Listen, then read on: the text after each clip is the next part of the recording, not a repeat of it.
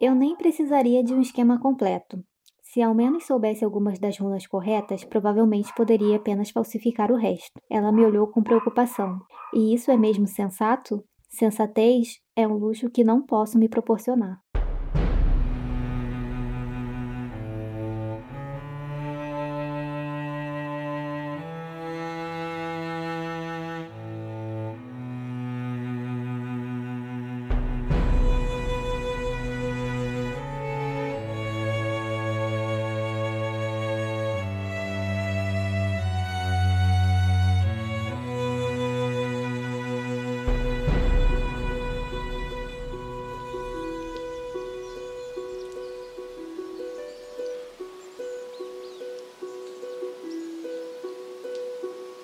Oi, pessoal, vocês estão ouvindo o 51 episódio dos Quatro Cantos, o podcast de releitura da Crônica do Matador do Rei, do Patrick Rothfuss.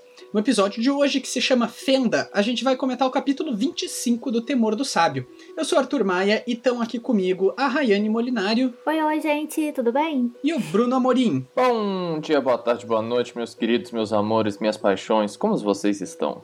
É, Até deixou o Arthur sem jeito, olha que gostoso. É, começamos bem. Uh, uh, o Eric teve dificuldades de locomoção, não conseguiu né, chegar em casa a tempo de gravar hoje com a gente, e a Julia está de viagem, né? Ela tá. Ela tá em Curitiba no momento, conhecendo o famoso frio do sul. Hum, mas aqui em Porto Alegre.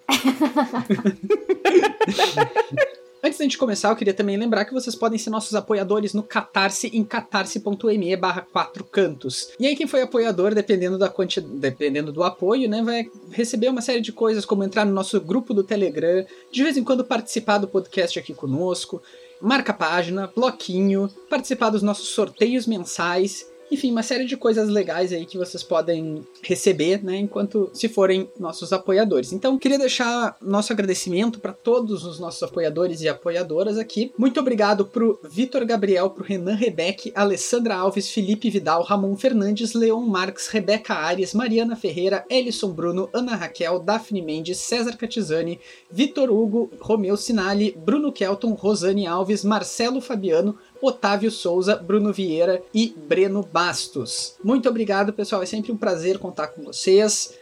As nossas conversas lá no nosso grupo do Telegram também. Enfim, é um sempre é uma ótimo, né? excelente motivação, né? Bom, para hoje a gente tem só um capítulo, que é um capítulo um pouco longo, né? Ele se chama Apreensão Ilegal, é o capítulo 25, e ele basicamente gira em torno do Kvolf tentando decidir o que fazer depois de ter eh, descoberto que ele estava sendo vítima de malfeitoria. E aí o Wolf nos apresenta um conceito que é um gramo. Eu acho que o gramo nunca tinha sido mencionado nos livros até aqui, mas ele é basicamente um, um objeto, né, é, feito com siglística, né, que funciona como uma armadura simpática, essa é a expressão que o Wolf usa. Ele basicamente vai impedir que ligações simpáticas sejam feitas contra o teu corpo. Ele, o primeiro pensamento dele sobre isso, né, sobre como lidar com a malfeitoria, é que apesar das fortes suspeitas, ele ainda não acredita que a Devi seja responsável. Mas que de qualquer forma, sendo a Devi não sendo a Devi, é importante que ele seja protegido, até porque o Will e o Simon, né, estão de vigia. Isso, exatamente.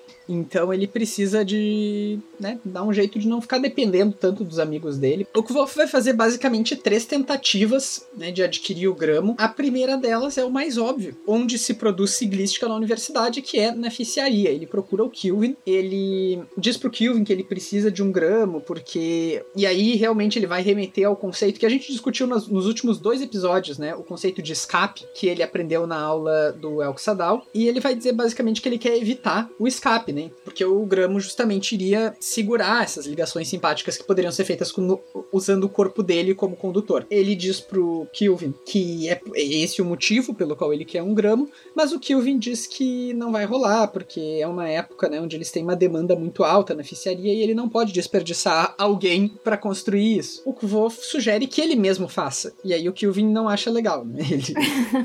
é tipo assim, isso tá um pouquinho ou acima da, da sua folha de pagamento?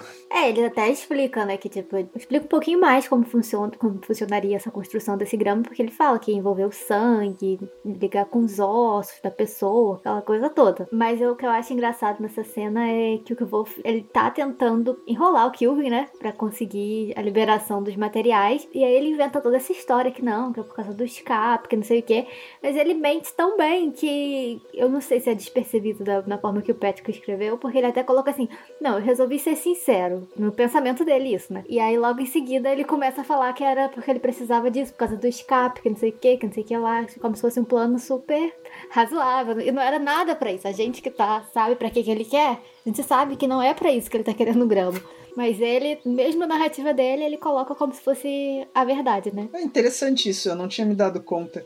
Agora, realmente, pode ser desatenção do autor, pode ser desatenção do Kvof, ou pode ser proposital do Kvof também, né? Ele fala assim, ó, sem saber ao certo se ele estava brincando ou não, resolvi jogar limpo. Estivemos estudando o escape nas aulas de simpatia especializada. Fiquei pensando que se o gramo funciona para repelir afinidades externas, é realmente ele... Quer dizer, ele não chega a terminar a frase, porque o que o Kilvin interrompe ele, né? De qualquer maneira, o Kilvin não autoriza que o Kvof tenha acesso esses conceitos de siglística, né, que são permitidos só para Elf, e ele sendo um relar, ele não pode, né? Essa tentativa em específico do Kvof acaba indo por água abaixo, mas aí o Kilvin lembra daquela conversa que eles tiveram alguns capítulos atrás, né, que a gente comentou nos nossos episódios também, sobre o Kvof tá meio... ser uma perda de tempo ele continuar fazendo só lâmpada coisa assim, né, que ele deveria usar, ele deveria tentar fazer um projeto mais autoral, digamos. E aí o Wolf diz que, ah, realmente, eu tenho pensado em algumas coisas tal. Parece que ele tem a ideia meio nessa hora, né? Ele fala, ocorreu-me uma ideia.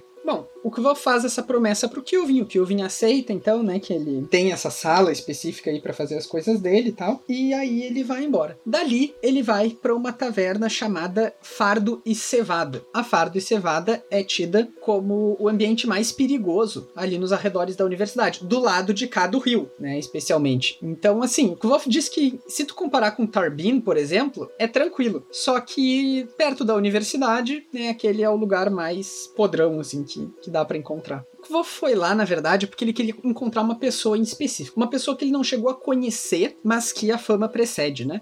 Essa pessoa se chama Sleet, e realmente ele tá lá. Então ele faz uma descrição, né, do Sleet. Ele diz que possivelmente ele é meio ceáldico, ele é uma pessoa bonita, ele é muito expressivo, ele tem uma expressão de autoridade, né? Ele controla o ambiente. E uma coisa interessante que eu achei nos Reddits da vida aí também foi alguém chamando a atenção que tem três referências ao sorriso branco dele. Pode não ser nada, porque muitas pessoas só têm o um sorriso branco, mas a gente sabe que sorriso bem branco, né, é uma das consequências dos papadoces, né? É, a primeira coisa que eu penso de cara já é um papadoce. Bom, de qualquer forma, então o Wolf vai lá para procurar o Slit porque ele é um trambiqueiro, né? É a pessoa que consegue qualquer coisa que tu precise de forma ilegal. E, e eu gosto muito desse primeiro diálogo deles aí. Eles trocam os boatos que um ouviu sobre o outro, né? Então, eles não se conhecem, mas eles se conhecem. É, exatamente. Então, basicamente, o Wolf diz que o que ele sabe sobre o, sobre o Slit é que ele vendeu aquele Bontar, como é que é? Era alguma coisa de osso, eu não me lembro a tradução, eu fiquei com preguiça de pegar o nome do vento para achar.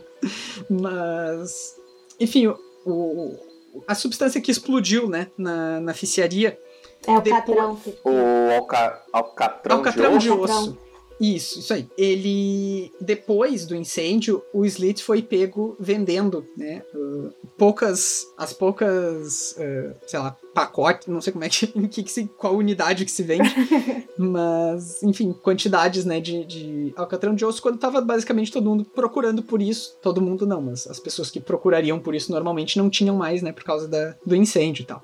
E aí eu achei muito engraçado porque eu achei uma teoria horrorosa sobre isso, que diz que o Sleet é, adivinhem quem? Ele mesmo, o Gris. E o argumento era o seguinte: o Sleet causou o incêndio para que ele pudesse vender depois. Mas, se vocês lembrarem lá no episódio que a gente discutiu o incêndio, a gente mencionou uma teoria horrorosa também de que o próprio Gris teria causado aquele incêndio porque o ambiente ficou frio, né? Que a questão desencadeou o, o incêndio era o frio ao qual o alcatrão de osso foi exposto. E dali ele sabia que o Kvof ia estar tá ali, e dali ele foi conhecer a Dena e virar o, o mecenas dela. É uma teoria bem ruim, mas uma pessoa juntou essas duas teorias e conseguiu torná-la pior. esse foi o primeiro boato. O segundo boato é uma menção bem breve que diz que ele mandou uma, ele conseguiu mandar uma mensagem para a cidade de Emlyn quando essa cidade estava sitiada. Aí eu fui procurar mais coisas sobre Emlyn e ela simplesmente não é mencionada no livro, além dessa menção. Mas existe uma outra menção, a cidade de Emlyn, com E em vez de I, que é uma das oito cidades, né, que a gente descobre lá na, na história que o Scarpe conta pro Kvolf. Então, é possível que, assim como a gente já discutiu em outros episódios sobre a universidade, se é a cidade de Belan, também se discutiu sobre Trebon ter sido uma das cidades, acho que até Mirta Miriel, se eu não me engano. Agora a, a, memória falhou, mas. Mas que a cidade de Emlyn seja a cidade descendente, digamos, de Emlyn. Mas essa cidade, nenhuma das duas está em nenhum dos mapas e a gente não sabe nada sobre eles, além de que ela esteve sitiada em algum momento. Ele também falsificou alguns documentos. Falsificou uns documentos para uma prostituta lá poder casar com um menino nobre, achei romântico. É, isso mesmo. Depois ele ainda foi suspenso da universidade, expulso da universidade, ele enfrentou a lei férrea só uma vez, e aí ele ainda disse pro Wolf, não, mas eh, nessa vez aí eu era inocente, eles forjaram. Eu achei isso particularmente interessante, porque me faz pensar muito no próprio Wolf, porque a probabilidade de uma coisa dessa acontecer com ele é muito grande. É, tipo, ele faz 900 coisas erradas, mas a única que ele tá certo... É a que vai, vai fazer ele perder. Eu, eu penso muito numa, na possibilidade, por exemplo, não necessariamente dele não ter feito nada, mas é, as coisas que ele faz na, na, intenção de ajudar, tipo aquele amuleto, aquelas coisas todas que ele já fez no, antes, nos livros anteriores. Aquilo ali pode pegar ele em algum momento, sabe? Não é uma coisa ruim que ele tá fazendo. Em comparação com as outras coisas que ele faz, é uma coisa boa né? Uma coisa para ajudar alguém. Mas para a universidade, para a lei, não vai ser visto dessa forma. Então, assim, quebrou, quebrou aqui a lei, meu filho, tchau, acabou pra você. Então, assim, eu, eu, eu penso muito que, o motivo da expulsão dele pode realmente não ser por uma coisa tão grave como todo mundo pensa, mas sim por uma coisa que a gente vai ler e vai pensar, caraca, só por causa disso outras coisas que o Slit fez também foi envenenar uma pessoa e chantagear ela com um antídoto, né? Tipo, ó, eu te dou o antídoto C. Só, posso só é, pontuar uma coisa no, na parte do envenenamento? Diga. É que ele fala assim, ó. Há certa verdade nisso, mas foi um pouco mais complicado. E não foi venetazina. Isso teria sido extraordinariamente irresponsável. Ou seja, só envenenar uma pessoa para pegar as terras tá de boa, desde que você use o veneno certo. Não use um que vai ser muito irresponsável. Só um pouquinho. Profissionalismo é isso. É tipo isso, né? Mantém o decoro do profissionalismo. Eu achei muito interessantes esses boatos sobre ele, não só porque pareceu tipo uma lista de coisas, mas todo, cada um deles pode ser usado mais para frente. Pode ter um segredo sobre alguma dessas coisas, pode ser uma pista. Eu não consegui achar pista de nada aqui. Mas que eles têm uma carinha de, de propositais, assim, né? Talvez só um deles seja. Talvez nenhum. Mas eu, eu gostei dessa, dessa lista de boatos, assim. E o último boato, que ele ouviu falar que talvez, um tempo atrás, ele tenha colocado o Ambrose em contato com dois assassinos. Assim, só talvez, né? Talvez. Ninguém tem provas. Mas eu acho, eu acho assim, é, igual os boatos do Kvolf, tem, claro, né, a parte aumentada, mas é, e mesmo que ele corrija uma coisa ou outra, igual essa parte do veneno, que ele só corrigiu qual era o veneno certo, ele também, tipo, até onde a gente sabe, tudo aquilo ali foi real. Porque também não é negado. Então ele realmente fez tudo aquilo. Ele tem capacidade de fazer tudo aquilo, de fato. Eu acho muito interessante isso, né? Porque assim, ele, a Dave, é, todo mundo estudou na universidade, né? Fez merda, foi expulso e tal. Mas assim, ele, eles parecem ignorar que a pessoa continua tendo o conhecimento todo que ela adquiriu ali, né? E vai acontecer o mesmo com o que eu vou daqui a pouco, mais pra frente. Um dia, né? Porque a gente não chegou nessa parte ainda, mas pois vai é, acontecer. É é interessante isso que tu falou mesmo, porque não é algo, tipo, sei lá, é, é, realmente é perigoso isso, né? Eu acho que é muito de orgulho também, porque uma coisa é, é, é aquele negócio de manchar o nosso nome, sabe? Uma vez que eu te expulso, beleza, você não vai ter mais o acesso, todo o conhecimento que você tem, você já teve, mas você não vai poder falar que ah, eu, eu sou assim e eu formei naquele lugar. Você, você não tem isso, sabe? Então, é, esse orgulho da instituição mantendo. Tipo, ah, ele foi muito ruim, a gente levou ele até tal ponto sem saber que ele era tão ruim, mas é, ele não vai manchar nossa reputação como tendo formado aqui. Ah, sim. Eu acho que da forma como a informação circula em Tamarant, isso meio que é o de menos, sabe? Por exemplo, todas as leis que a universidade criou para impedir justamente né, a malfeitoria e tal, porque isso mancha o nome dos arcanistas e ninguém vai perguntar, não, só um pouquinho, o senhor aqui que praticou malfeitoria, o senhor é formado na universidade? As pessoas assumem que sim, porque elas não sabem, né? Elas nem sabem como funciona direito. Como é que tu vai dizer para uma pessoa no meio de vintas explicar para ela, não, não, mas olha só, ele não, não é formado. E, e, o que me pega muito é isso assim, tipo, ah, eles expulsam a pessoa e acabou, sabe? Assim, não tem realmente uma punição. Porque assim, a impressão que dá é que, tipo, a universidade tá assim, ah, você fez merda, sujou o nosso nome, então você vai ser expulso. Mas aí acabou também, sabe? Não tem uma punição mais grave do que isso. Eu acho que para eles, na cabeça deles, a pior coisa é ser expulso. Mas ainda deixa um perigo solto, sabe? Porque se você não confia naquela pessoa pra, para usar aquele conhecimento que você deu para ela para ela continuar na, na, sua universidade, você simplesmente só solta ela no mundo com tudo que ela já sabe? Fica meio vago, sei lá.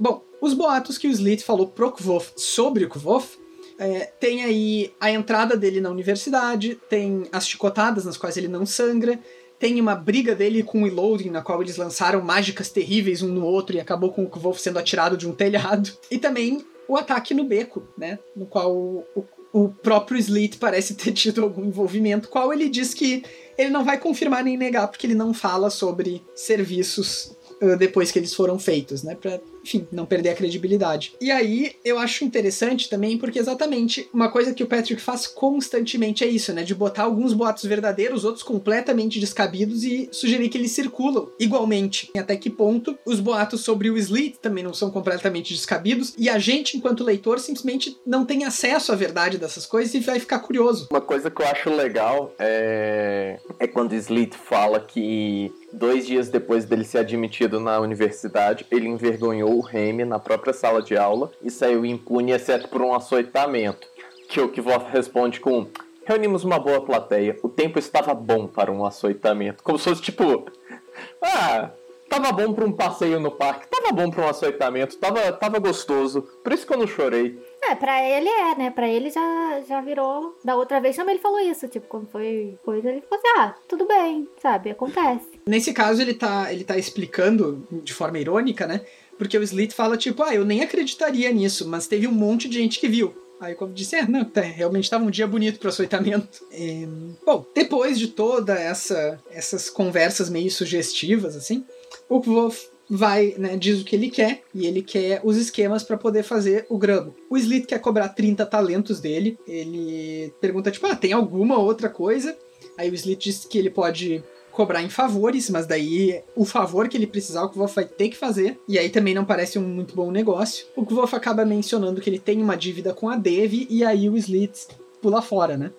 Ele diz: Não, não, com, com isso aí eu não vou me meter. E o, o Kvolf até tenta dar uma, uma intimidada nele, né? Tipo, ah, eu achei que tu ia ser, né? mais competente, assim, tem medo de uma menininha, não sei o que.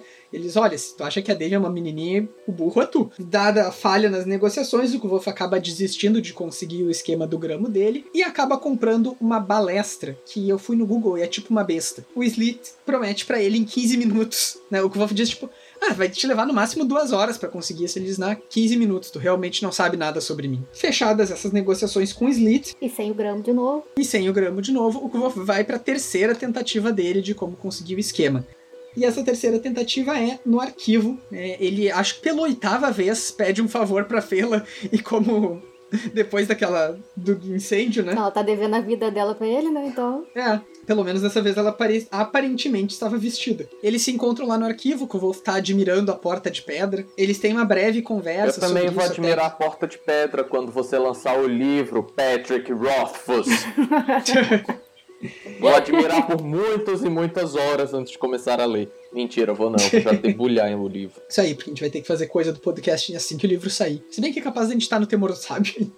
A gente não vai estar na metade do Temor. Vamos ver quem é mais demorado, nós ou ele. Pô, por um, por um momento eu It's quero on. muito que seja nós. Chega a ter uma esperança agora. Não é? Uh, uhum.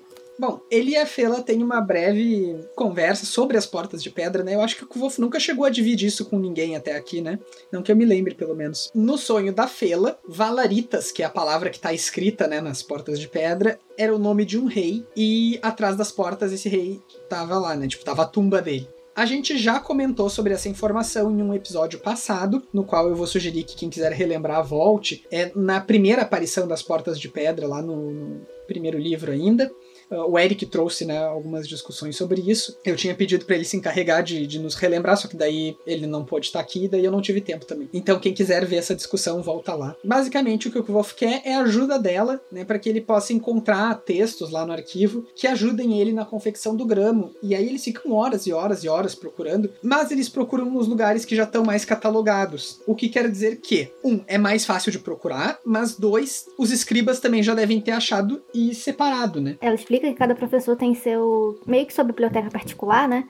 De livros que são específicos da disciplina que eles dão. Então, assim, esses mais perigosos, eles botam os escribas para catar e aí leva tudo para essa biblioteca secreta deles, que cada um tem a sua, e só eles liberam quem entra, quem sai, qual livro que pega, qual livro que sai. Mas aí, como a Fê explica pro Kvolf, lá o arquivo é enorme, né? Tá aquela zona que a gente já discutiu várias vezes em outros episódios. Então, muito provavelmente, tem livros, né, que, que os escribas não encontraram. E aí eles estão nessa missão aí de tentar encontrar algum. É, exatamente. O Kvolf sugere, depois que eles passaram muitas horas, a Fela até perdeu a aula dela, o Kvolf sugere que eles chamem o Will e o Sim né, para ajudar. E aí a Fela diz, tipo, tá, o Will realmente trabalha aqui, faz sentido, mas o Simon só ia ficar atrapalhando também, né, coitado. E o que parece que isso liga uma... Defender a honra do amigo dele, gente, pelo amor de Deus. Não é, é, exato. O que faz todo sentido, ainda mais nesse momento, né, onde o Sim tá vigiando ele enquanto ele dorme e tal, então o Kvolf realmente fica muito chateado com a Fela subestimando ele, e aí ele dá um sermão nela, né, do tipo, porque as pessoas sempre acham que ele não, não é astuto, né, ou que ele não e realmente, às vezes, ele é meio tapadinho, né? Mas ele é extremamente diligente, né? Ele, ele não é tapadinho, ele é um pouquinho mais, é, digamos assim, que o processamento dele é uma velocidade um pouco mais abaixo. E é basicamente esse o fim do capítulo, né? Termina com a Fela perguntando se o Kvolf é uma pessoa, é um patife pomposo ou se ele é uma boa alma, como o Sim. E o Kvolf diz, é, depois eu vejo, agora não dá, tem, tem mais o que fazer. E acaba. Eu achei um pouco anticlimático o final desse, desse Bom, capítulo. Até porque a gente sabe que ele é os dois, né? é. é esse capítulo, ele é, como a gente estava comentando um pouquinho antes de começar a gravar, ele é um capítulo que, assim, ele é grande e ele passa inteiro, basicamente, no mesmo, na mesma coisa, que é o que o Wolf tentando arrumar o jeito de fazer um gramo e acaba com ele não conseguindo arrumar um jeito de fazer o um gramo. Uhum. Então ele realmente passa essa sensação de que, assim, nossa, é meio, parece meio cansativo às vezes. Apesar dele ter partes que são legais, né, tem os diálogos que são legais, ele acaba sendo um capítulo que soa meio. É, um pouquinho até pesado, não pesado no sentido de ser forte, nada assim, mas de porque Leitura ele é muito pesada. extenso é, e é um capítulo é, filler. extenso e não. Isso, basicamente. Seria um sexto episódio de uma série de TV. Isso. É, eu, e eu acho que ele é um pouquinho mal montado, talvez. Porque ele é feito de três cenas que não se conectam tão bem, eu acho tipo, faria mais sentido terminar o capítulo no final do, de, do encontro dele com o Kilvin ou do encontro dele com o Slit. Talvez realocar Sim, essa cena acho, da Fela. Eu acho que o, a cena da Fela faria mais sentido depois do encontro com, com o Kilvin. Kilvin. Porque é. ele já tá na universidade, ele já tá ali naquele ambiente. A lógica seria, tipo, ah, não consegui com o Kilvin, vou tentar no, no arquivo, arquivo, do que eu tenho. Se eu não. Ah, não consegui aqui, aí sim vou pro último, que é o mais desesperado, que eu vou tentar do jeito criminoso. É, e é só uma né? questão de fruição da leitura mesmo, né? É, pra, pra mim também faria mais sentido se essa parte com a Feila tivesse sido antes. É, e se tivesse terminado com, com a parte do, do Sr. Fenda lá, teria sido um pouquinho mais marcante, eu acho. Vocês têm alguma coisa de spoiler? Uh... Não, acho que não. Eu acho que não. Tá, eu tenho, mas é breve. Então, se vocês não querem saber o que acontece no resto do Temor do Sábio, na música do Silêncio na Árvore Reluzente, How Old Holy Came to Be, no prólogo das Portas de Pedra ou em qualquer outra fonte que a gente possa ter aqui de entrevistas do Patrick, né, falas dele nas lives lá, qualquer coisa assim. Parem de ouvir agora, terminem e voltem. O que eu ia falar é bem simples, na verdade, só que o quando o Kvof vai ser fortemente recomendado a dar um tempo da universidade, né, ele não chega a ser expulso, mas o Elk Sadal chama ele e diz, ah, quem sabe vai dar uma volta, é justamente porque ele enfrentou um julgamento né, na, na lei férrea. E aí, sim, por uma coisa da qual ele era inocente. Ele foi acusado de malfeitoria porque ele se defendeu. Mas é isso, assim, não, não, não tem muita complexidade no que eu queria falar, não. É só que realmente, no caso do Kvolf, a coisa que ele. Pela qual ele vai pagar um pouco, né? Na qual pelo menos vai encher o saco Ser dele. afastado, né? é. uma coisa que realmente não é culpa dele, enquanto tem várias outras coisas uhum. que é culpa dele. Bom, o próprio caso de quando ele entrou no arquivo, ele foi banido do arquivo. É, e a culpa né, também não foi era dele. besteira, mas não foi culpa dele, né? É, exato. Quer dizer, foi, mas foi uma culpa induzida, digamos assim. É, foi, foi totalmente Isso. induzida. Ele não tinha como saber as regras Sim. quando era o trabalho do Ambrose contar para ele as regras. Ela é, tava mais preocupado Sim. em cantar. Era Feula? Acho que era Feula. Era Feula. É sempre a Feula. Bom, pessoal, a gente vai ficando por aqui. Muito obrigado a todos vocês que acompanharam. É, se vocês quiserem falar com a gente, trazer as suas, com, suas complementações, críticas, sugestões, perguntas, vocês podem falar com conosco pelas nossas redes sociais. Quais são elas aí, Rayane? Então, vocês podem mandar um e-mail pra gente lá no podcast, osquatrocantos.gmail.com Podem falar a gente pelo Facebook, né? A gente tem a página lá e tem o grupo também. A página é Os Quatro Cantos e o grupo tá lá linkado na página, tem o mesmo nome, é só vocês pedirem para entrar.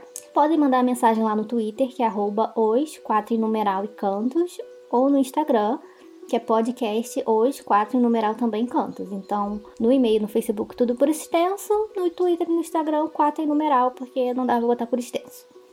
E aí vocês mandam lá, que vocês quiserem falar, é, teorias que vocês acham, é, alguma dúvida, ou que a gente falou alguma besteira e vocês viram que a gente falou e quer corrigir também, pode mandar.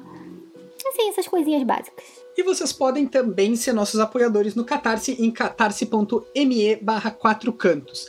A gente volta em breve com o nosso episódio 52, no qual a gente vai discutir os capítulos de 26 a 29 do Temor do Sábio. Pra gente se despedir hoje, eu queria deixar tocando um presentinho de 50 episódios que a gente recebeu do nosso ouvinte que tem o username lá no Instagram de Lorde Trovador. Ele nos mandou uma lembrancinha uh, sonora. Então. Maravilhosa, por sinal, muito fique... obrigada. Então a gente se despede por aqui. Fiquem aí então com, com esse audioclipe. Até mais. Tchau, tchau. Tchau, gente. Desde tempos imemoriáveis nos quatro cantos de Uberiel, o podcast dos quatro cantos desbrava histórias que existem antes mesmo do tempo vir iluminar os homens com sua eterna mudança. Deem graças, homens, e celebrem o quinquagésimo aniversário do podcast Quatro Cantos.